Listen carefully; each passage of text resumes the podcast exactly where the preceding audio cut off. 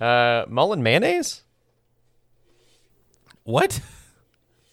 Hold on. Just says, do you have Mullen mayonnaise? This is like a My Brother and Me Yahoo Answers question where it's like, it is.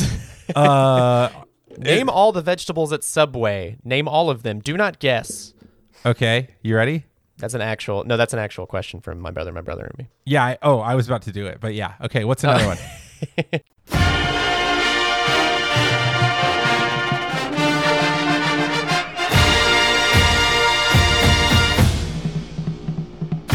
Welcome to Chapel Belter, a stats-focused podcast about UGA football.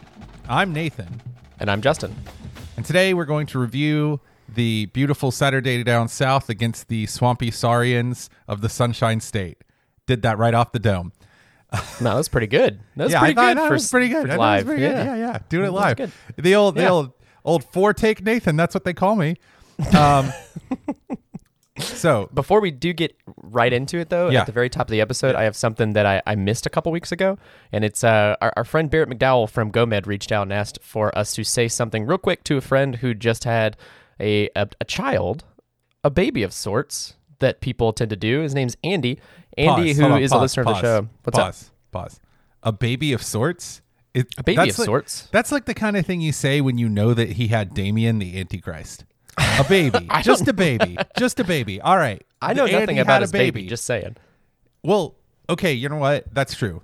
Andy had a hypothetical baby. We do not know if the baby is Damien or if the baby is a normal baby until we open the box and the waveform collapses. And then Schrodinger's baby either becomes the Antichrist or a normal baby. So continuing on, just remember that as we're going through this. Anyway, Andy and his wife, Ashley, just had a baby. Who could say what the baby's agenda is overall? But there's a baby. None of us can say that. No, none of us. But Andy listens to the show. All we wanted to say was, "Hey, Andy, congrats on the sex, man. You did it. Yeah, and you made that baby. You deserve a little bit of praise." From an egalitarian standpoint, you fulfilled the most important practical evolutionary reason for sex. So whether it was good or not really doesn't matter. You can tell yourself that. Like, just from now on, anytime your wife gets pregnant, you did a good job. Doesn't matter what it's not about aesthetics. If Georgia football has taught you anything, it's that it doesn't really matter how you get there, it's that you get there. And so the point is to have a baby, evolutionarily speaking. So yeah, it didn't look pretty, and maybe like half the people involved had a left with a weird taste in their mouth, but at the end of the day, a baby popped out. So good for you, bud. Yeah. Hey, trust the process, Andy. Trust the process, damn it. Yeah. Andy, you know what? You very well could be the James Coley of lovers. We don't know. But you know what? Even if you are running the inside zone run, and you have been for the last 15 years of your marriage, and your wife's like, "Well, damn, James Coley, first down, another inside zone ring, Jesus." At the end of the day, you got that W, man, and that's what matters. You got that W, Andy. I'm proud of you, man. What better way to really just celebrate the birth of your child than to receive that kind of praise from your favorite stats focused podcast about the University of Georgia football program? So Andy, I need you to just email us, and we will send you the raw audio file of this so you can clip it out, so you can just have this played at your child's christening. Anyway, because you're going to want this. Sex. Moving on. You're going to want this. You're going to want to say, like, listen, this child was created effectively and with high efficiency, and that's the most important part. And at some point, there was an explosive play in there. Bazinga! Yeah. Explosive play rate of 10%, but it was the 10% that mattered. That's that raw South Park humor you come to our show for. There it is. Yep. Talking about the sex. All right, Nathan, tell me about your experience over the weekend. I'm really so out of sorts from that extended sex football metaphor we just put out there that I don't even know. Okay. This is why you take notes, because somebody's going to talk about sex and you're distracted. Let's see. Okay. So it was kind of typical Georgia, Florida setup, I thought, in terms of experientially. Coming into Jacksonville, it's always gray. It's always weird weather. It's always just about to spit rain. It's sometimes very cold. That day, it was not very cold. It was just sort of breezy or whatever. So that was, sort of typical. Redcoats kind of ran their normal thing that they run.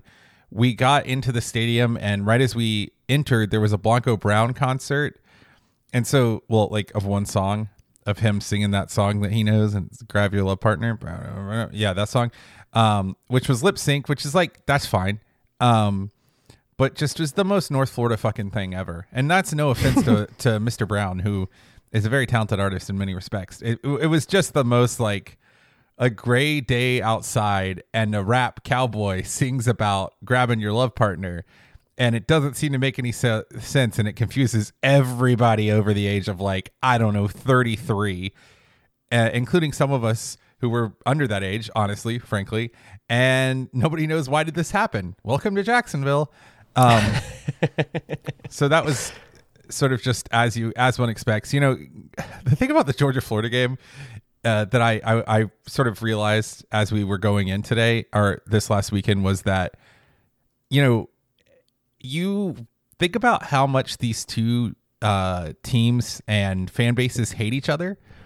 All of the hatred that they feel is 100% borne out by the experience of walking into the Georgia Florida game. Like, you go into the Georgia Florida game and you're like, man, Florida fans really are some trashy, trashy people. But then also simultaneously, you're like, man, Georgia fans really are some dumb, belligerent rednecks, whatever. It's red, whatever it is. It's just really weird. It's like all of humanity's worst impulses. Like, I love it. It's no disrespect to either side who just brought their A game as they always do, but it is very much just like the milieu of people, the sort of je ne sais quoi, you know, the feel in the room is, it's very weird, man. And there's some real wild, chaotic energy running through that place, and not even in the stadium, but like in the like little under the big interstate underpass where they have this big like close to the stadium tailgate area. And then over by the river where they have these like all these docks where they line these yachts up or whatever, like there's just some really chaotic energy. And it's like a mix of like sidewalk super fan from both teams, you know, like a lot of people who live in, shall we say, more rural areas, but that still have a lot of money. But then mix that with like kind of the old money donor base of each school, and then mix that with like Jacksonville Townie. And then like 1,000 very, very drunk frat boys, and just like the kind of like, and scale that up. Yeah. And it's just very much, it's like if the cantina from Tatooine only served Miller Genuine Draft or Natty Light, and the only song they played was Something Bad by Florida Georgia Line. That's what the tailgating experience outside of the Florida Georgia game is like. Georgia Florida game, whatever. It's just very odd. Walking through it is odd. I mean, nothing bad even happened. Like, we just kind of walked through and everybody was like, "Hey, look, it's the band," and then we walked back. And it was very good natured the whole time. It was just like the sort of atmosphere was just so weird, man. But then, you know, experientially, the game was pretty tense in the first half until I had the slow sort of like realization that, oh hey, they just can't score on us. And that kind of bore out almost all the way through the entire game. And yeah, so I was very nervous, but not quite as nervous as last year, which was weird because we blew out way more last year. I just really wanted that win last year. But then after the game, we were right in the section where the players, if you saw after the game, the players were like jumping into the stands. That was us that was happening to. That was the band staff. So I got Tay Crowder's glove, which was pretty cool. You just stole it right off him. No, he handed it to me. Tay Crowder threw me his glove. That was really cool. Then Travon Walker and I had this like big guy moment where there were all these. No, seriously, it was really beautiful. I believe. And this also happened to another guy on staff, to Alex, who was actually one of the husbands on staff. But we had this moment where he like ran up and he like looked at me, and you could tell he was like, "I don't know if I'm going to be able to get all the way up there, huh?" And he like looked at me and I like pointed at him and he pointed at me, and then he jumped up and he got about 2/3 of the way up, and I just like grabbed the inside of his, or the outside of his shoulder pads, and just like lift, and his little feet scrabbled and he got up there. And that was like a really powerful, like, I know what it's like to be you, bud. And then like when he got down, you could tell he was very concerned about like, you know, I'm a Division I athlete, but I'm not super great at jumping down from things, so I don't want to get yelled at and break an ankle. So there was like a little like platform that they had one of the TV cameras on in front of him that was about a foot off the ground. And it was, he was like one or two feet to the left of it. And you could see he was looking down, and one of his teammates runs up. I didn't see what his number was, but one of the other guys runs up and he's like, "Here, come over here, man, come over here." And he like shimmied over, like big guy shimmied. And he's like, "Yeah, dude, I got like 20 pounds of pads on." And he shimmies. And then he like plops down onto the thing, and you can see like, okay, no broken ankles. And then he walks off. It was a very powerful moment for me as another large human. When you said big guy moment, what I saw initially in my mind's eye was like you both looking at each other and having like a, "Oh, you, yeah, me too." Kinda, like, and it kind of was that. Kind of, yeah. Yeah. It kind of was, yeah. And then, let's see, Demetrius Robertson tackled my wife. Mm-hmm. So that was good. He popped right up there now. There was no problem there. And let's see. Yeah, it got pretty, it was fun. Like there were a lot of people. It was a real scrum. And at one point it was just like me holding Travon Walker and then Malik Herring running down the field and doing like a standing, like front handspring was the most terrifying thing I've ever seen in my life. Cause that guy is like 6'3", like 240. And he just like easily cleared that. Like not hard cleared that. Experientially, I mean, and look, anytime you beat Florida, like life is good. Mm-hmm. So really, like there was not, the experience was great. I was a real old man the entire time. I went to bed at 11 on the first night and like 11:45 on the second night. I was going to go to bed at like 8:30. So I feel you. Yep.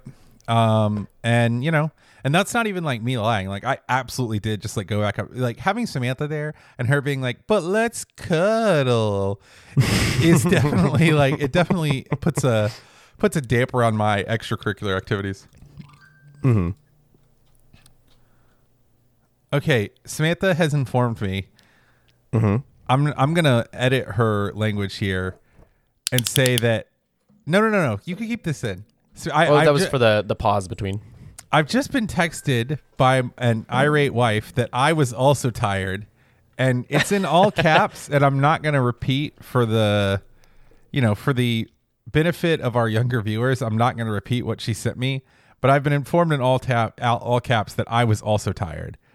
And then there's a lot of other expletives. Now I have an all caps. Thank you. That's good. Okay, moving on. This is the problem when you record in like an open floor plan house with your wife on the same floor as you.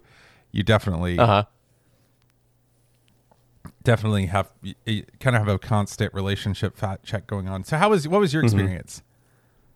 Mm-hmm. So I started the day out in Atlanta. I went out to Atlanta to go see my mom and my aunt who were in town to go get breakfast and brunch. And so we went to this little place called Muchacho that is now on the Beltline off Memorial Drive. And it is like a homemade taco joint, but like bougie, like white people tacos kind of thing. So it was good, but it wasn't like, there's two kinds of tacos in the world. There's like authentic gas station tacos or like carniceria tacos. And then there's like two fancy tacos. Yeah, White people tacos. Absolutely outstanding. But I was trying to figure out why there were so many people out. Like there were so many people at every restaurant. And it dawned on me as I stared around the sea of people wearing, blue and navy and gold, was that it was a home game for Georgia Tech. And it was their homecoming. In fact, they were playing Pitt that night. And so I was wearing my Georgia jacket and my Georgia polo and everything. And it dawned on me, and I spoke my thoughts into existence, and the guy in front of me heard me, and he was like, "Oh yeah, it's Georgia Tech, blah, blah, blah. We're all here for that." And then he made a comment about how he was so excited that the Georgia Tech game was at 8:00 so that he could celebrate the Florida win with enough time before their game. And my only response, like I couldn't come up with anything clever enough in that moment, because it was just to laugh at him. Because it's like when somebody, I don't know, it was kind of like a David and Goliath moment almost. When it's like David's like poking the ankle of Goliath, and Goliath's like, "The hell, what are you doing? Like, I'm not even, where'd you come from? I'm not even bothered by you," kind of thing. Why are we interacting? It was cute, though. But then the ending of that story, doesn't come to fruition because, Georgia did win. They beat Florida, and then Tech got stomped at the end of the day too by a very average Pitt team. Yep. But it's just a funny thing. I was like, what? That's funny. That's cute. Go eat your tacos. Like, go away. I wasn't even trying to talk trash to you. I forgot you existed. It's like you get to the point where you're like, I ain't even angry. I'm just like, no. Like, what's going on, man? Like, yeah, why? Fine. Why are you still mad? What are you mad about? Why are you mad when you could be glad? Why are you mad? It's only game. It's only game. Why you have to be mad? But there was that, and that was really great, and we got back in time to sit down and watch the whole game. And I was telling Abby before the episode started, actually, that, you know, leading up to this game and about through the first quarter, I was pretty nervous and pretty, like, worked up and just worried about this game. And I had been all week, because whenever anybody asked me, like, oh, what do you think is going to happen? And I was like, I don't know, but I don't feel good about it. And then, there was a piece that came over me by the end of the first quarter that it was already happening and it was looking good. Wasn't looking much different, but it was looking a lot more competent, and it just felt a lot better, and it ended up being better. That's all. That's all I really got to say about it. I just want to say something. Good time was had by all. I just want to say something. I amended my score prediction from the correct one to the incorrect one. I'm still counting the first one I put down. I said the correct score on this podcast, and it was recorded. Anyway, did you have any other experiences that you think are bear mentioning here?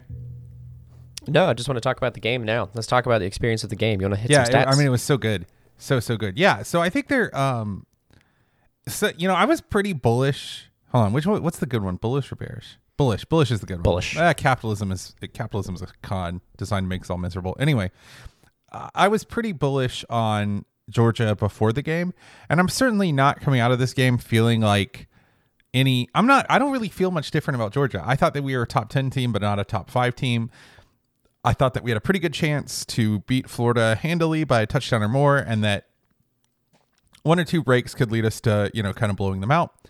And all of that happened, right? And so in that sense, I feel like a lot of what we said on the preview podcast is really validated by the results of the game. I think our defense played at an elite level, and we have been the ones that have been crowing about our defense being elite. I thought that we definitely opened the playbook up a little bit more, and I thought the play design was a little bit better. I still, looking at these numbers, and this is, I'm not trying to be a wet blanket on this. Anytime you beat Florida, it's a good day. Even if you beat Florida 2-0, it's a good day. So, and in no way do I want to take anyone's shine. I do want to say there are still some semi-concerning offensive numbers coming out of this game, right? Now, the defense has looked really good on the day, and we can go through that a lot, but a little bit of concern on the offense for me. No, so defensively, when Florida had the ball, we really did dominate them. We held them for 278 yards on 8 drives, 42% success rate, 24% rush success rate, to the point where they actually just abandoned the rush altogether in the second half. Yep. They had 2.94 yards per rush, 6.51 yards per pass. They had a 51% pass success rate. They had a 29% stuff rate, and they allowed a 14% havoc rate. Opportunity rate, let's see, anything else? Explosiveness rate, 15% for both teams, actually, but 15% for Florida. They had a 0% explosive rush rate. They just could not get anything going while running. It's kind of like a pretty complete domination by UGA. Red zone success rate was 43%, well under their average for the game. They had 5 scoring opportunities, but only 2 touchdowns. So when they got inside the 40, UGA's defense did a really good job of tightening up. The success rate by down is really nice for UGA's defense. Florida had a 52% success rate on first down, a 33% success rate on second down, a 22% success rate on third down.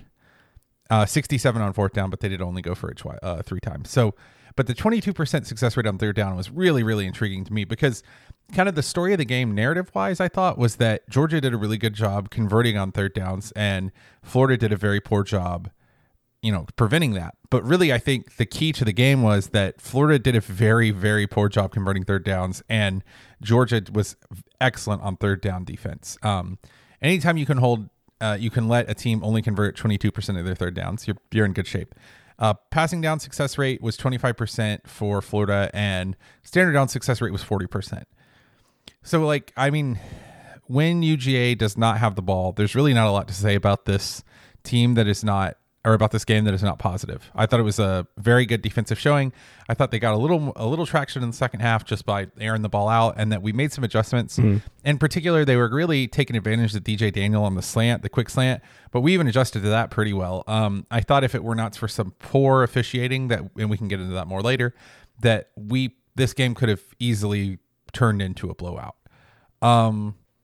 You know, when Georgia had the ball, on the one hand, look, you score 24 points, some very inventive play design. I thought that play action pass for the touchdown to Cager was just really a gorgeous play design. It was well called. We ran it out of the same formation that we had run power heavy. We had like 6 offensive linemen in, and we ran a really beautiful, it was like a second level deception play too. It was really nice. We were running like a streak to, I think Pickens was the probably first read on the play, and he was running like a streak. And then we had a wheel route. Then the wheel route from, I think, Herring cleared out the defender on that side of the field. And then Cager did a beautiful job running this like kind of like slow, lazy drag route that he then turned into a streak up the field, which I thought looked just amazing. And it was just so wide open that I mean, like he was waving at it. The whole, like everybody except for that Florida safety in the entire stands knew exactly what was going to happen on that play, which I thought was really beautiful. And so, you know, in that sense, I think, you know, from the meta standpoint, James Coley really, really played or called a pretty good game. You know, statistically, this was not a good rushing game for UGA. And the only reason that disturbs me is that, you know, Florida is better at defending the run than they are, or defending the pass than they are defending the run. So we did not have a lot of success against the weaker side of their offense. Now, I know having Zuniga back, at least in a limited manner, you know, really affects that, but I just still have some concerns. If you look at this Georgia offense on the day, split up by standard down and passing down, it's really not that great. There are some elements of it that are not that great, rather. So on standard down, 71% success, or 71% rush rate, 71% success rate. So that's very good on standard down. 67% rush success rate, 71% or 80% pass success rate, 6% explosiveness rate. So just very efficient on standard downs, which has kind of been like a sort of a theme for the year. On passing downs, which is third and long, which, you know, you're right, your success rate is still going to be lower on that, but like 33% success rate on the day, 54% pass success rate, 19% explosiveness rate, 31% explosiveness rate pass. So I don't know. I mean, I just think that we are not having a lot of success when we are off schedule. And the problem is, if you flip that around and look at the original and look at the basic numbers, we didn't do a very good job of staying on schedule by running, right? 35% rush success rate on the day, which would be fine, right? Because obviously we're throwing really well, 50% pass success rate, except for the fact that our coaches have made it so very clear that they are going to run to set up the pass at any cost. And so, you know, I mean, on the one hand, it kind of works, right? You run it up the middle a lot, and the body blow theory of like every time you run it up the middle, you're hurting someone just a little bit more. And then in the third and fourth quarter, you really start to spring it on them. And I guess that's fine, except for we didn't really have a lot of wrinkles in the running game until the third and fourth quarter anyway. So it's kind of a weird self-fulfilling prophecy, right? If you're going to call your first 2 pass sweeps on the year, or toss sweeps on the year, which thank God, and you do those both successfully, you know, if one of them negated or whatever, you do those and have success on it, why are you waiting until the third and fourth quarter? It's almost like they decide like we're going to run a lot in the first half so that we can set up the run in the second half and be way more successful. And that's fine, except for the fact that like it becomes self-fulfilling when you only have your sort of like interesting rushing plays in the second half. When you only vary it in the second half, like of course you're gonna have more success because you're running a more complicated and deeper set of plays in the second half. So it's like, I mean, I'm definitely not trying to take anything away from the win. I thought it was a great win. I think it keeps our season intact. I think it puts us back to where the expectation was, you know, before the year or at the beginning of the year, right? This is still a team that has a chance to go to the college football playoff, and that is good. This is a team that looks like it has a pretty good inside track on going to the SEC championship, and that is good. Mm-hmm. If it wants to have a chance to win any game after, you know, December 1st or on December 1st. This team has got to figure some stuff out when it comes to running the ball. That is the long and short of it. If you look at the rushing stats on the day, I mean, DeAndre Swift, 25 carries, 86 yards, 44% success rate, 4% explosiveness rate, 20% stuff rate, only a 36% opportunity rate. You know, I mean, the positives, short rush success rate was 100%, but I mean, 36% opportunity rate, that's lower than his average. 20% stuff rate, that's not great. 44% success rate, that is just right at average. But that is your best running back. That is your future first-round draft pick. If that is all you can get going against, admittedly, a good defense, what are you going to do against an elite defense? Because Clemson, Alabama, Ohio State have elite defenses. They have guys as good as, if not better than, Zuniga. So, like, my concern is not, like, where are we right now? Right now, we're in a really good place, right? We have a very good chance of going back to Atlanta. My concern is when you're playing LSU and you have to score 35 points, or even if you have to score 28 points, what are you going to do? Because can you do it? Yeah, I mean, because that's the thing is that, you know, so on the game for this week, we don't have the play-by-play data broken down on SEC StatCat yet, although we will get into that probably in our next recording. But it just felt to me like there was a lot of inside zone read that was just not working. I mean, and that's fine. Like, again, I'm so happy with where we are. FTMF, how'd you like to bite my ass, etc. Right? But if we really want to be who we claim we want to be, if we want to be Alabama, right, it cannot be enough to say we beat this team that we were more talented than. Because keep in mind, we are definitely more talented than Florida by just about every measure, blue chip ratio, whatever. Right? You have to expect more than that. You have to say, what happens if we play that offensive game against Alabama? Well, we don't win, right? So I still think, despite the play design improving, that we have got to either figure out a better set of inside and running plays, change our philosophy, or start executing a little bit better on those plays, because the competition's only going to get better. Yeah. And before we start hearing people say, or if anybody has the question of, well, wasn't the run game good enough? And I think the run game was just fine. It was enough to do what we needed to do, but we also had other contributing factors. Like, for instance, in the first half, Florida completely botched their time management and gave up two of their timeouts in the first drive of the game in the first 4 minutes.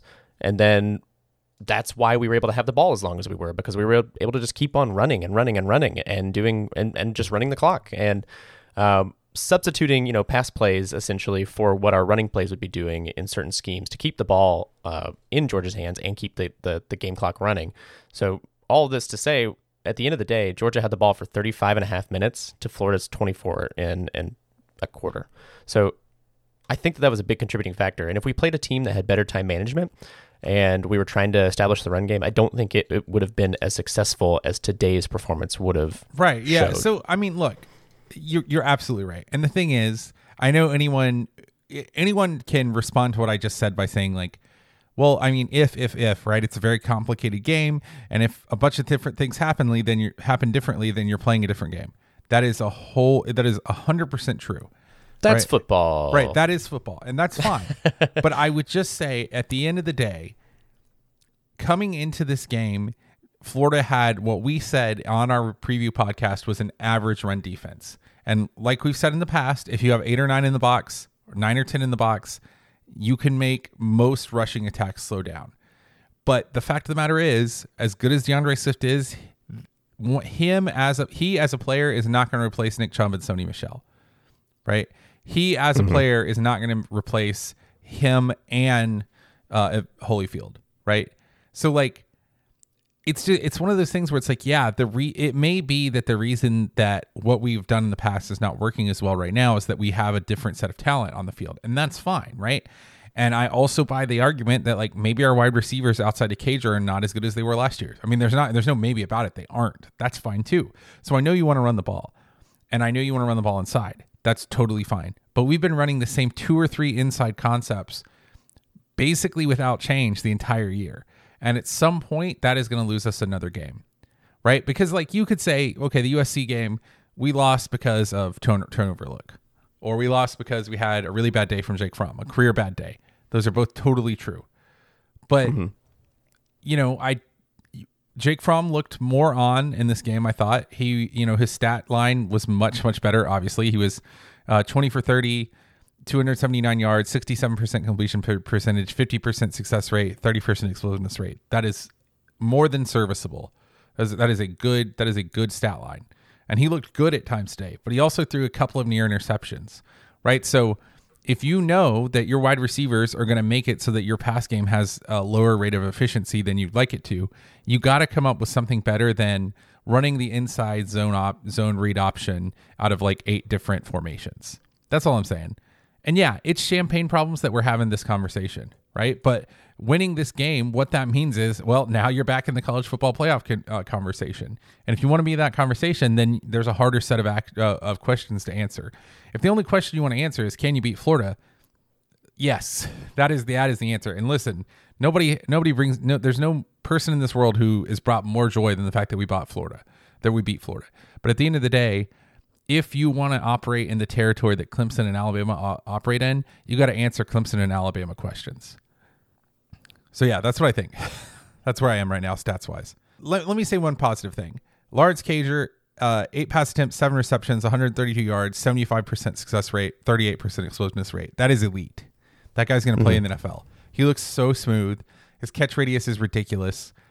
I mean, he's their decisions, and we have him and Hallman on the same team because that would be a fearsome wide receiver core. I think really what this game did for me statistically anyway, looking at all the success we had passing it, was throw into sharp relief, A, how much we need Cager, and B, how bad of a spot that Holloman left us in. I think that another thing that we were really kind of seeing, we've seen this last few games, and really it's just something that, you know, other teams have to do against Georgia is that they have to stack the box, they have to stack the run game, and that's what the last few games have kind of shown us is happening successfully, which really puts a lot of strain on the passing game. And this is the first game in this season probably where that has happened, and I have felt comfortable with the way the pass game developed, I think. Yeah. I mean, and I guess, you know, other than like the Arkansas State game or whatever. Yeah, I wouldn't even count that necessarily. Like they did the same thing, but it's not on the same level of playing as these other teams have been. It's not an SEC team at the end of the day. And that is nothing to say against Jake Fromm. That's more to say about the way that our wide receivers are playing with Jake Fromm and vice versa. And so making sure that they're playing cohesively, they're doing the right thing. Because a lot of times over this weekend, what I saw was probably poorly run routes, not getting enough separation, right off the blocks for the wide receivers and things like that. And there were a couple times where Jake Fromm did underthrow them because it seems like they're still trying to figure things out because at the end of that route, it's up to Jake Fromm to determine where he needs to put the ball. If they were running the route poorly, if they got beat, you know, et cetera, based off of what he sees. And so they're still trying to figure it out. They're still trying to figure each other out and their tendencies and whatnot. And that's going to come with time. That's true. But I also think, you know, that Jake Fromm just looked off on a few throws early in the game. And maybe, you know, that was just residual, him being in his head from the last two games, and that's fine. He looked really good in the second half. But ultimately, like one of my big observations on the day and looking at the stats, I think this reinforces this, is that this UGA offense got better. And I don't know that this was necessarily a get right game. And you don't have any get right games left on the schedule other than Georgia Tech, at which case at that point, you know, the season's kind of been decided. So it's like, yeah, I feel better about it. I feel like we went a little bit deeper into the playbook. I feel like we had more success passing. Those are all great things. But ultimately, even taking away the touchdown that was called back by a penalty, there were 2 or 3 other times where we pretty easily could have blown this game open and like won it as it was last year, right? And we didn't. Yeah. And I think a lot of that has to do with either execution or creativity, whatever. Wherever you want to put the blame, ultimately we are going to have better numbers than this going into like the stretch run of the season. And the best part about this game, the fact that we won, you know, it means that we actually have something to fight for the rest of the season. Like the season's not over, quote unquote. Ultimately, you're right. Like the whole point is because we won, then we can have this conversation, right? If we had lost this game, we would not be having this conversation. No. But we didn't. And so you got to give them credit. And ultimately, like, I think one of the other big takeaways, and we can kind of move out of the stats into just sort of like what we think about this game. One of the other big takeaways is that this defense is, if they're not elite, they're the closest thing to it. I mean, they got guys. You guys, at all 11 positions, you got dudes who can run. Travon Walker is coming on. I thought the front looked really good. Jordan Davis was a force. Yeah, so I thought Devontae Wyatt looked really good. I thought that Malik Herring looked really good. I thought Jordan Davis looked really good. Nolan Smith didn't have a sack, but he looked great running around out there. You know, Travon Walker continued to kind of be like a third down and like revelation. He is, I think, probably like a bigger, slightly more talented or slightly higher ceiling Malik Herring. Azeez Ojulari looked really good all the way through the game. Did. And like that front seven congealing like that, combined with, you know, having somebody back there like J.R. Reed, having somebody back there like Richard LeCount, who I thought also had a good game, means that this defense is getting closer and closer and closer to elite. To me, really the thing that is keeping them from being truly like a top 2 or 3 defense is who is going to play opposite Eric Stokes. Because I think, you know, DJ Daniels is a very talented player, and you can tell why they tried to get him as a junior college transfer. But he is giving up several inches to a lot of these guys. So I really wonder, you know, we continue to not see Tyreek Stevenson out there much at all. Continuing to not see Tyson Campbell out there. He apparently dressed and was good to go in an emergency situation, but was not totally over his case of turf toe, which can be like a really like lingering condition. Not fun. Yeah. Like when we get him back, I will feel way better about it, because I think Eric Stokes looks really good. But I think DJ Daniel would be a much better like third cornerback than he is second cornerback. There were a couple of times with Swain where they were just like, well, we're just going to throw the inside slant to Swain, and we're either going to get him on Mark Webb or we're going to get him on DJ Daniel every time. And the problem is Mark Webb is like sort of a safety cornerback linebacker hybrid, so he's not quite fast enough to cover that route. And DJ Daniel is a little too small and not quite quick enough to keep up with Freddie Swain and like defend that correctly, right? Or defend it consistently. So I think if we can get Tyson Campbell back and put him in that second cornerback role, and then everybody kind of slides around a little bit, I think this could be a truly elite defense. Because I think it pretty much, even saying that, even the light criticism of DJ Daniel, he is still easily an SEC starter. He's still a very talented player. And I think he should be starting anyway. I just don't know if he's starting at the right spot on the field, if that makes sense. All right, what were you have all sorts of observations too. What do you have? A few funny things, and I think we're going to get into them in the Ask CBCs, talking about just refs, and also I think that Brian Herring catch is the best catch I've ever seen in a live game. Yeah, that was ridiculous. The coolest thing I think I've ever seen. And we watched it about 15 to 20 times. We'll get into my other observations kind of in the asks, so I will wait to really roll those out until then. But we have predictions, some predictions of this game. Let's roll them down and talk about where we landed at the end of it. So very first prediction was over under 1.5 toss sweeps. I said over, you said under. I think there were 3 that I counted on the day, but since SEC StatCat is not out, I'm not going to go back and watch the whole game just to count toss sweeps. I will say I'm very happy to lose that one. Yeah, that's fair. That was more of a joking ask anyway, so hey. No, that one was one where I was like, please take this, because I just wanted it. I just wanted it to happen so much. Uh-huh. The next one was 124 UGA rushing yards. That number came from the fact that Florida was allowing on average about 124 rushing yards each game. I said under, you said over. We ended the day at 119, unfortunately. And so that's going to need to change going forward if we want to continue winning games against teams. Yeah. The next one was 2.5 pass plays of more than 20 plus yards by UGA. We both said over. That's correct. The next one is 2 UGA sacks combined. It is 2 UGA sacks. I said push, and I got it. I called the even on that one, so it feels good. Over under 200 passing yards was the last one. You said under, I said over, and we landed at 279, which was a beautiful thing. I'm just staggered statistically that we won this game, whatever, though. I'm happy it's about it. It's a weird game. It's a very strange game. It's kind of like the inverse of the South Carolina game in a lot of ways, where in that game we were like, we should have won this game had it not been for the turnovers. I don't think we should have lost this game. It's just like I didn't know that we could win a game like that. Which it was just a funny thing that we did. Probably even more proof that we need to change the way we think about our offense, but whatever. Very last one is the game prediction.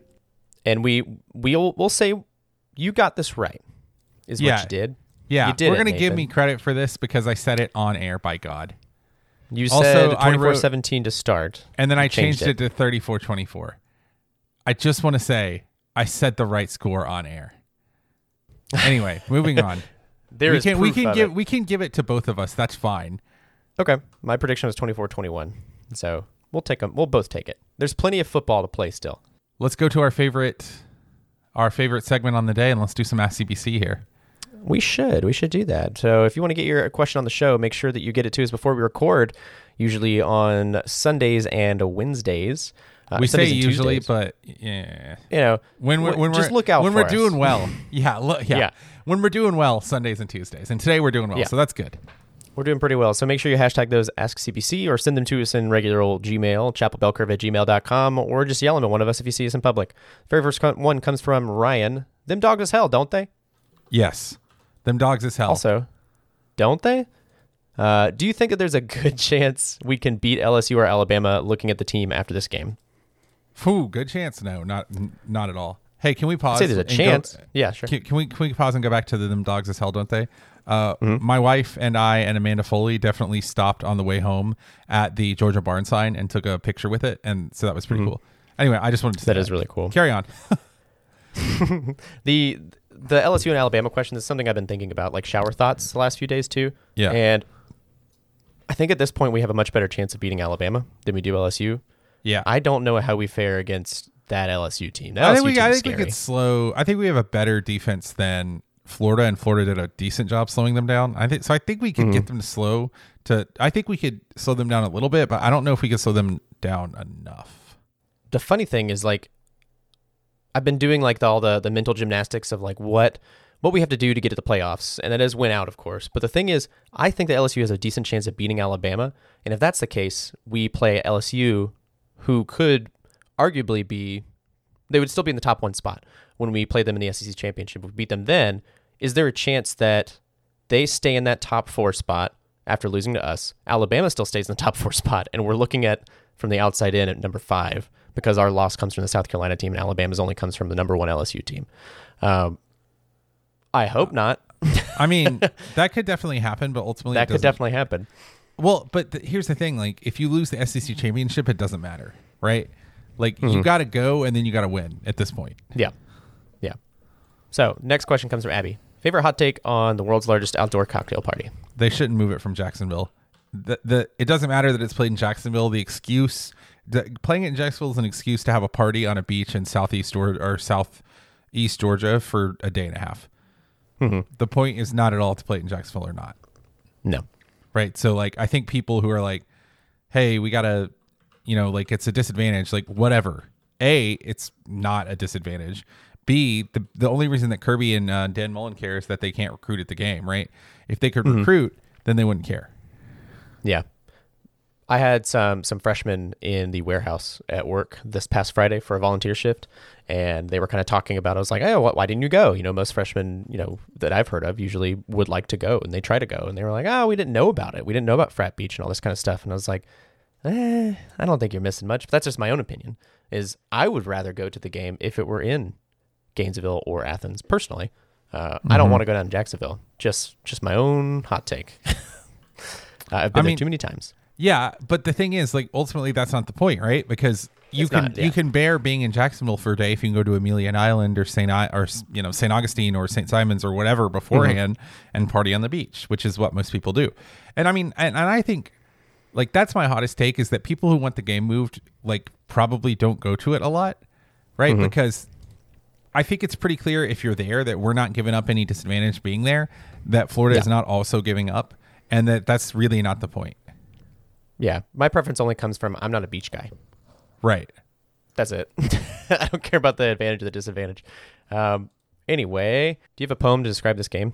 Yes, I 100% do. This is a poem that I would choose because I think it's it really captures, I hope, the sort of general atmosphere and tone of the Florida fan base today. This is called Success is Counted Sweetest. It's the 112th poem in, if you're just numbering Emily Dickinson's poems. Success is counted sweetest by those who ne'er succeed. To comprehend a nectar requires sorest need. Not one of all the purple host who took the flag today can tell the definition so clear of victory as he, defeated, dying, on whose forbidden ear the distant strains of triumph burst agonized and clear. I'm not saying that every Florida fan is like a soldier dying on a battlefield, hearing the, you know, trumpets of victory and knowing he'll never taste it, but meh. I'm not saying they're not close. That. I'm not saying they're not. I am saying that, like, the experience of having Dan Mullen of your coach feels kind of like that, huh? Maybe a little bit, yeah. All right, Sambo. Serious question.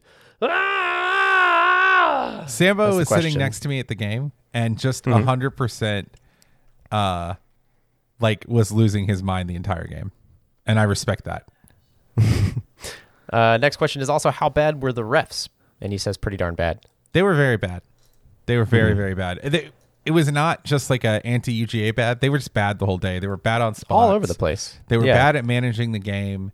They were missing obvious calls. They missed a couple of calls on review, which that's actually the review ref's problem. Weird. Yeah, I don't understand that Cager call. That was not a catch. No, that was not a catch. It. At one point after the review of, I think it was the review of the Herring call, which I think was a catch.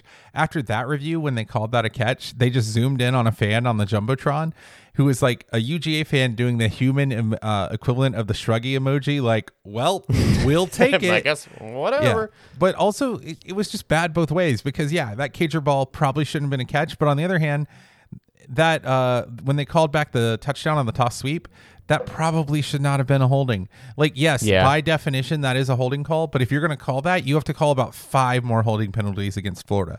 On the sack, on the big sack that I think was by Jordan Davis, there were 2 holding calls on that play.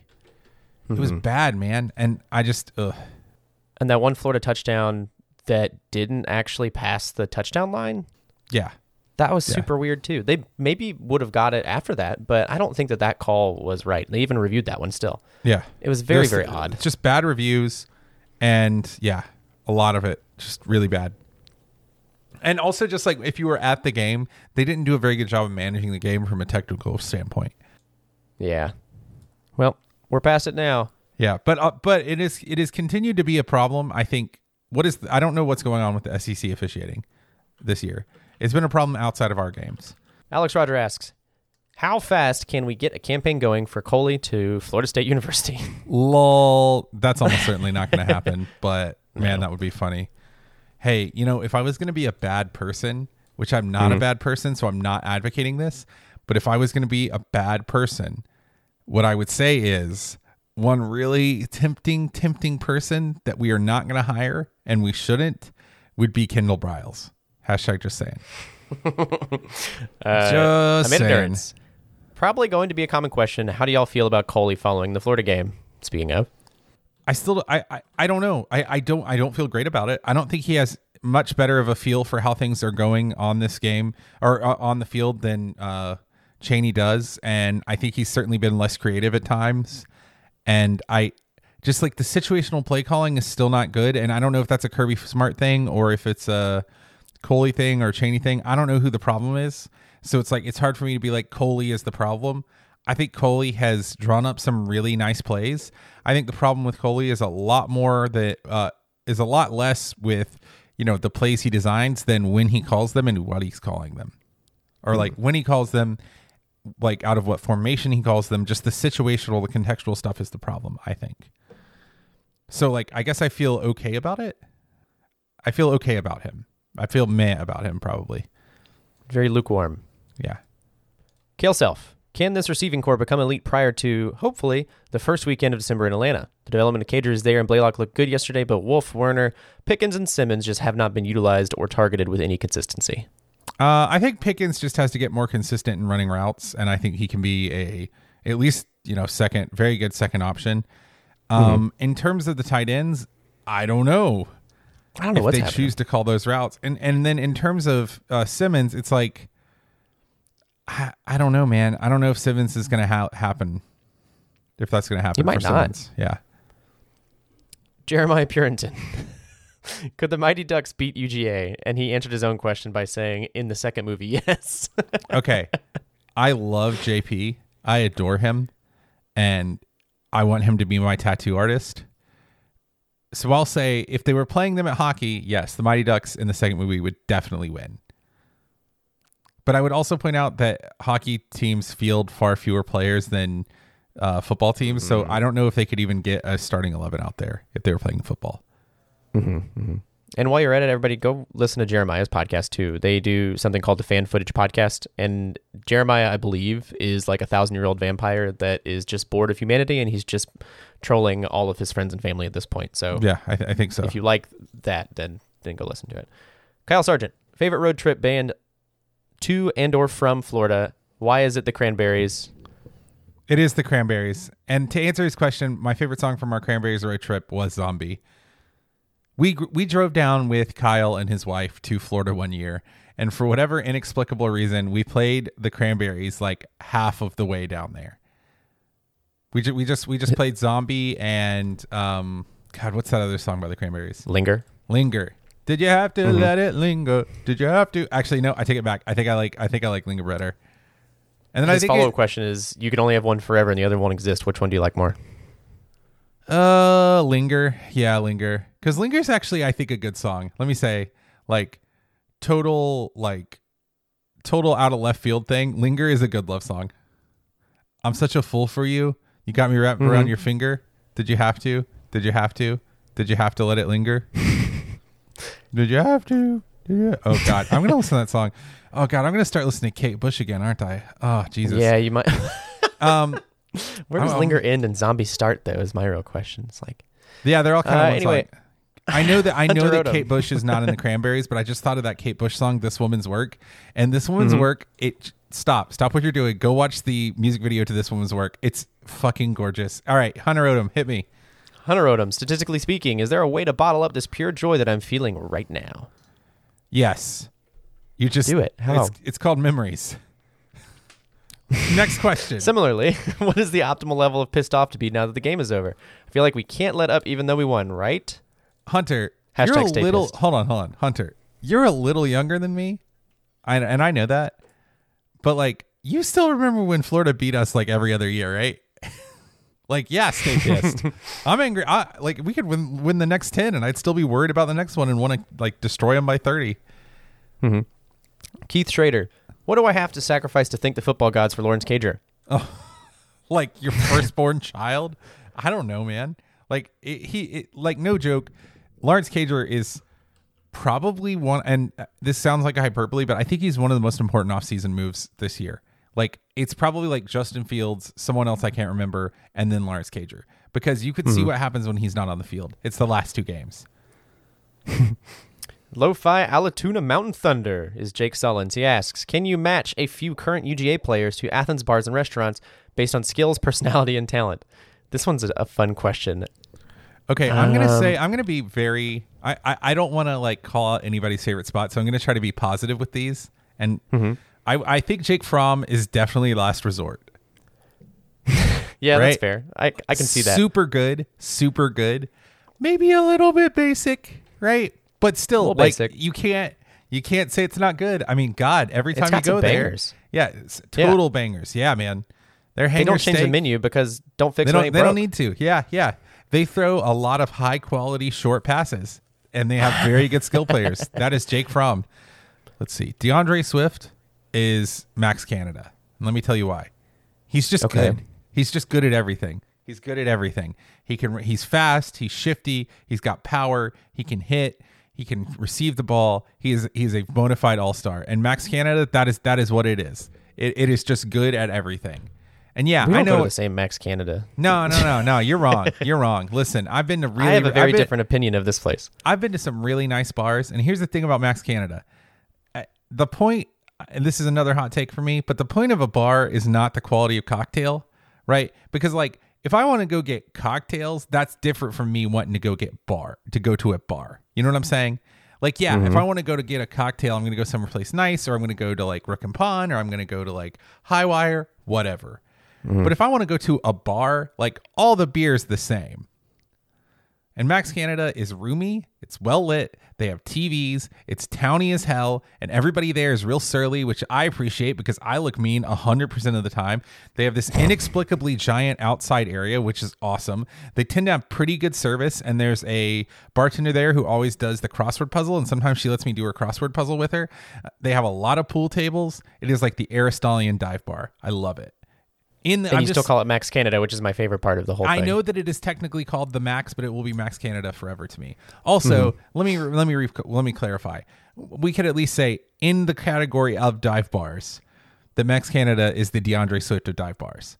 See, I think Cutters. I don't think Cutters is a dive bar anymore because it's like it's trying to be too nice. You know what I mean? Mm-hmm. All right, sorry. I don't think it was ever a dive bar, really. Yeah. It was just a really crappy bar that I went to in college. All right. I'm trying to find somebody for Sea Bear. Who would Sea Bear be? Is there anybody that's like super... it's like my date night spot. Like I want... And Hot Rod is probably Rook and Pond in my mind. Oh, yeah. Hot Rod is 100% Rook and Pond. Oh, my God. He's Rook and Pond. He is so Rook and Pond. He's like weird and like... Yeah, I mean, he's good. Like he's elite good. But you wouldn't know it from the outside. Mm-mm. And it's situational. Yeah, it's definitely situational. I think... Yeah. Sea Bear is definitely... Oh, you know what it is? You know who... Sea Bear is... I'll tell you this. I'll tell you one thing. I think that Andrew Thomas is Highwire. Okay. Here's why. Because it's like classy, right? Real classy, quietly very good. And like looks like about a 35-year-old. You know what I mean? Everybody in Highwire looks like there's 35, even if they're obviously 18. Everybody's like trying to look nice and there's like jazz music on. And I don't know. I don't know why I'm like going into this narrative that like Andrew Thomas is this like dude who sits down and listens to Kind of Blue and in the Birth of the Cool by Miles Davis every day. But I just feel like he's a really classy dude. But he does now. I feel like Miles Davis, you know, backed up by Andrew Thomas on the drum set, just stirring the pot. That just like makes sense to me. And also like Highwire makes really good cocktails, right? And that's like they like very quietly make good cocktails. They've been around for a long time and people don't usually talk about them, but like they're might be the first overall pick in the draft next year. Cade Mays, I don't know enough about Cade Mays other than he's just really good. That's a very good answer. No, hold on. Go ahead. I have received from my wife a very good answer for Sea Bear from my wife. Sea Bear is Lawrence Cager in his mint suit that he wore to the dog walk on the cocktail party. Yes. Incredibly well dressed. Yes. Like a man, not a boy. Lawrence Cager is a man, right? Mm-hmm. And that's the kind of place like Sea Bear is. Like you go into Sea Bear and you're like, damn, I didn't know he had it in him. Well, this is right here the whole time. Holy crap. Why didn't anybody tell me? You know, oh wait, we got to come up with one. I think Ben Cleveland is all good, right?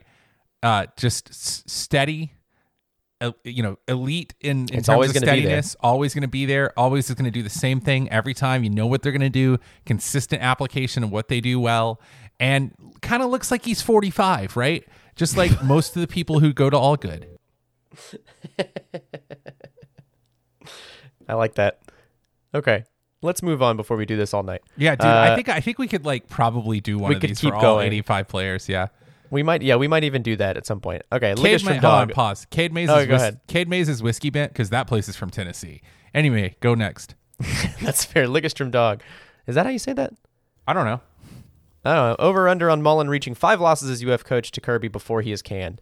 Under all day. Oh yeah. If he loses next year, he'll be on the hot seat. He might be on the hot seat then. Yeah, because that's 3 years that Georgia was in the way of their SEC championship hopes. So yup. Kyle Andrich, what's the best way to FTMF? I think just, you know, be yourself. You're a classy man. I know Kyle has good instincts when it comes to hate. He really does. Kyle has elite hatred in him.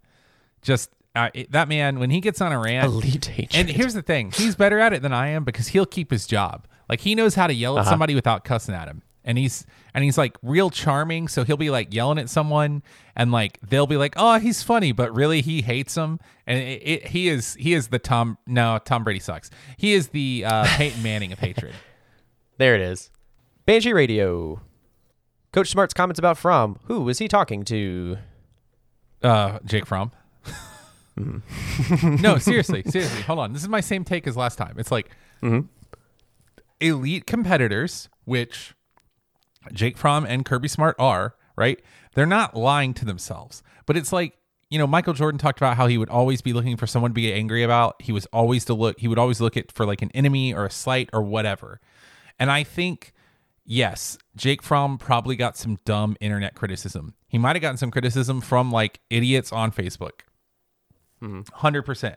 But I don't really think anybody in the like greater UGA sort of like stratosphere of people writing and talking was ever like, oh, Jake Fromm should not be starting. He obviously should be starting. So it's like, I think that Jake Fromm had maybe had a bad psychological moment and lost some confidence. And a very good way to get a player to play good well through that is to tell them like, everybody doubts you, but I believe in you. And no, I don't think it's disingenuous. I do think that Kirby Smart believes in him. I just think that that's part of how motivation works. You have to put yourself in opposition to other people, right? And so what do? You make a straw man, right? If there is some criticism of Jake Fromm out there, that suddenly becomes everyone. If there's some criticism of the play calling, then it becomes, well, you were criticizing the offense. Well, why do you do that? Well, it's because you want to foster a feeling among your team of nobody thinks you can do this, because teams who think that tend to win. Why do you think that freaking Dabo Sweeney is running around there like a youth pastor talking about how like, oh, everybody says that we can't reach, you know, $1,000 in donations. Everybody says we can't get 8 people up here at the altar to play, you know, to pray with us. Like, it's like, he's like somehow bad mouth altar calling at all times. And the reason he's doing that is because it is the management technique, right? It just works. Teams that are pissed off and think no one believes in them 100% of the time play better.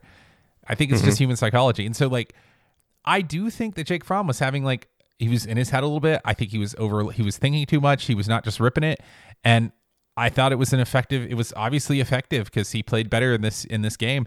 And I think he'll continue to play better because Kirby Smart is managing him well. But like, come on, let's be real. Right. I mean, you have to do stuff to psych yourself up. And that was one of those things. What's better, the ride home after first kiss or ride home after beating Florida? Considering who my first kiss was to, I'm going to definitely say a ride home after beating Florida. It was not Samantha. And third question is, you guys missed a third and Grantham over and under. Well, I think we've done it before, so we didn't do it. I mean, it would have been way over whatever number we took, right? Yeah, I think he's 12 for 18. How do I turn hate off? Who said that? It's Banshee Radio. You don't. You stay pissed. Stay pissed. # stay pissed. Jonathan Ashley. Are the refs consistently this bad year after year and the fans guilty of recency bias, or is this year particularly bad? Can you find some referee stats? You know what? That's going to be a long-term project for us because I do want to look into that. But I don't know that they're any worse than they have been this year. I think they've been pretty bad for a while. I think some of it's recency bias, but I also think that they've been... It's not that there are more blown calls. It's that the blown calls are incredibly, incredibly inconsistent. I also believe, and I think there's no real, this is just speculation. I also believe we're looking at this situation as fans with more information than we've ever had ever before. Like, our ability to review the game also live is exponentially better than it used to be. And the NBA actually had this issue a few years back, which is why they have such a super intense way of reviewing every single play that comes through. They actually have like a headquarters where every play comes through. They have cameras all over the court. They're watching everything, so the refs don't get the kind of flack that football refs are getting right now. And I think that this is kind of like that social media issue where, you know, for instance, everybody thinks that there's more crime being committed today than ever before, but truly it's less crime than ever before. We just know about all of it. And so that's kind of... I think they're going to have to... But, I mean, at the end of the day, I think that the basic issue, and you can ask... I mean... You can argue about whose fault this is, but I think the biggest issue is that that all college refs are not full time, so they don't practice enough. They don't have enough training. Let's get into our last segment of the show, the Dr. James Beerfield Troll Corner. This one's presented by Cheerwine. It's the wine that gives you diabetes. TM TM TM. James' first question he asked: which comic book battle would this be? Oh man, I've run out of comic book battles a long time ago, James. Yeah, you're killing me with these questions because like. I think that this definitely this to me feels like every time Spider-Man fights Stiltman, where it's like Yeah, sometimes they try to make that Stilt Man is like a running joke in the greater spider comic verse or whatever, where like Stilt Man is like this like really joke. He's like a real joke of a villain who always just gets easily defeated, right? But like occasionally they'll try to reboot him, or they'll have like Stiltman's daughter who's like mean and serious, or like Stiltman will like beat up Spider-Man, and it's like, oh, that was a different change. But then at the end of the day, it's just like, well, he's still Stiltman. Like Dan Mullen is the Stiltman of SEC coaches. It's like, yeah, I mean, he's a bad guy, right? And he has like powers, kinda, right? So we should take him seriously. And then like when Spider-Man has his crap together and he's not like, you know, just divorced Mary Jane or accidentally killed Gwen Stacy, he immediately beats the crap out of. I have one now. So it's not a comic book battle, but it's a comic book scene, and it's something that happened in the last few years that was adapted to the Captain America Civil War movie. That scene in the elevator, when actually it was adapted to Endgame, when Captain America goes back in time and he's there and he says, you know, they're all about to fight in the elevator, and he says, "Hail Hydra." So that was a comic book panel from a couple years back, and a few other times in comic book history as well. But the one most recently was that newer issue where it turns out Captain America was a Hydra agent this entire time. So the reason why I select this one, or this idea, this concept from a comic book, is everyone's bashing these refs and everything, and they're super upset. And that one catch, the Cager catch that probably wasn't a catch, that hit the ground first. And we're all like, how could that even happen? What's the deal? And everybody looks over to the ref, you know, at some point in the corner of the frame, and he just says, "Hail dogs."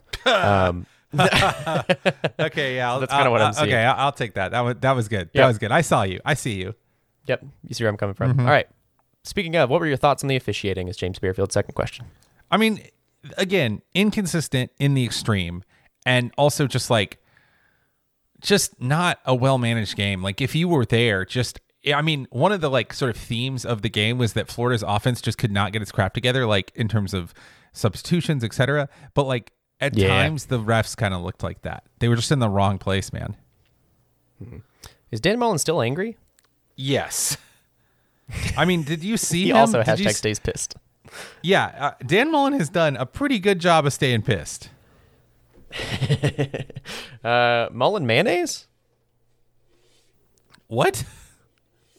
Hold on. Just says, do you have Mullen mayonnaise? This is like a My Brother and Me Yahoo Answers question, where it's like, it is. Name all the vegetables at Subway. Name all of them. Do not guess. Okay, you ready? That's an actual question from My Brother and Me. Yeah. I was about to do it, but yeah. Okay, what's another one? What was your opinion of the heavily scrutinized offensive play calling?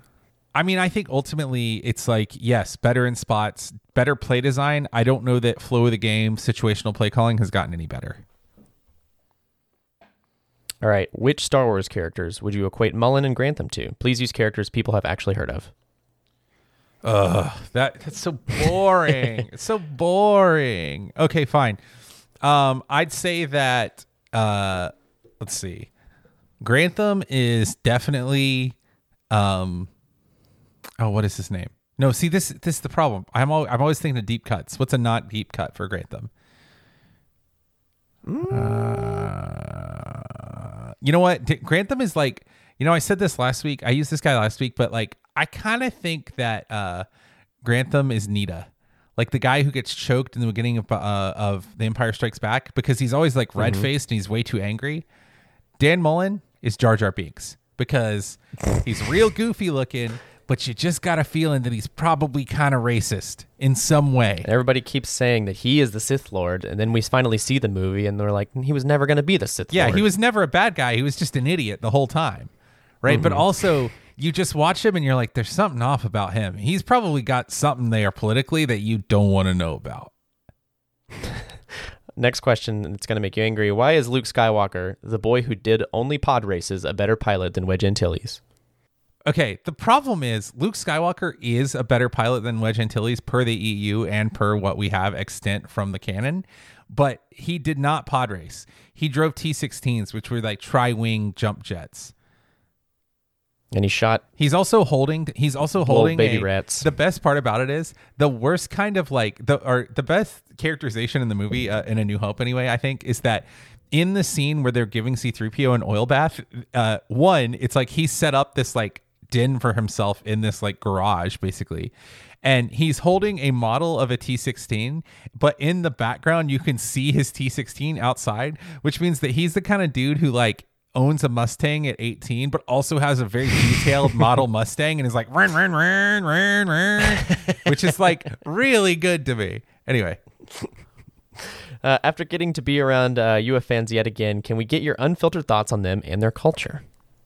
Okay, no, you cannot get my unfiltered thoughts. Let me try to be a little filtered here. I guess I don't understand just their whole culture of like weird beach. Like there's this sense of like, oh, we're laid back. This is a beach culture, but they're not well dressed inside of that beach culture. Like even by applying the sort of like, oh, well, we're going to grade this on a curve because everybody looks bad when they go to the beach, right? They don't do well by that standard, right? By their own standards, they're like, everything's just laid back here. Some of them still look bad. And it's just kind of weird. Like, we all know a lot of Georgia fans are like really ruddy, pudgy people. That's not what we're talking about here, right? That's fine. Insult us all you want. But it's like, for a group of people whose sort of like stated purpose in life is to wear less clothing, they're just not even good at that part. That's what's kind of staggering to me. And then also like, it's just a like weird subculture of like New Jersey, like Jersey Shore, like trashiness in Florida fans, which is also kind of weird, where it's like, there's like, you know, you got your rednecks and then you got your townies and you're like sidewalk fans, and like no one should be judged by their sidewalk fans. But then there's also some like, that guy is from New Hampshire and is a Florida fan. And that guy over there is from like Long Island. What is he doing here? Wait a minute. He came down here for like a summer one time in 1984 and he's still here. What is he doing? Just Hold on. It's just really weird, man. Really weird. All right, that's our show. See us out, Nathan. This has been Chapel Bell Curve. If you liked what you heard here today, you can subscribe, hit us up with a review and a rating on Spotify, Apple Podcast, etc., and we'd really appreciate it. If you loved what you heard here, you can pay a couple of dollars a month and hit us up on Patreon to hear what we're doing live and get the unfiltered version of everything that we do, which, let me tell you, it is a hair raiser most of the time. If you super loved what we're doing here and you want to show it, you can go buy some of our merch on Etsy by searching Chapel Bell Curve Etsy, and it'll pop up, or just by asking one of us. If you would like to get in touch with us, you can send us a direct message on Instagram, Facebook, or Twitter by searching Chapel Bell Curve. If you'd like to send us an email, you can hit us up at chapelbellcurve@gmail.com. If you'd like to send me physical hate mail, well, screw you. I'm not telling you my address. We will catch you in the Classic City this week in our very important SEC matchup against the big cats out west. It is. The cats and dogs, y'all. Yeah, cats and dogs. The inexplicably in the SEC East edition. But until then, go dogs.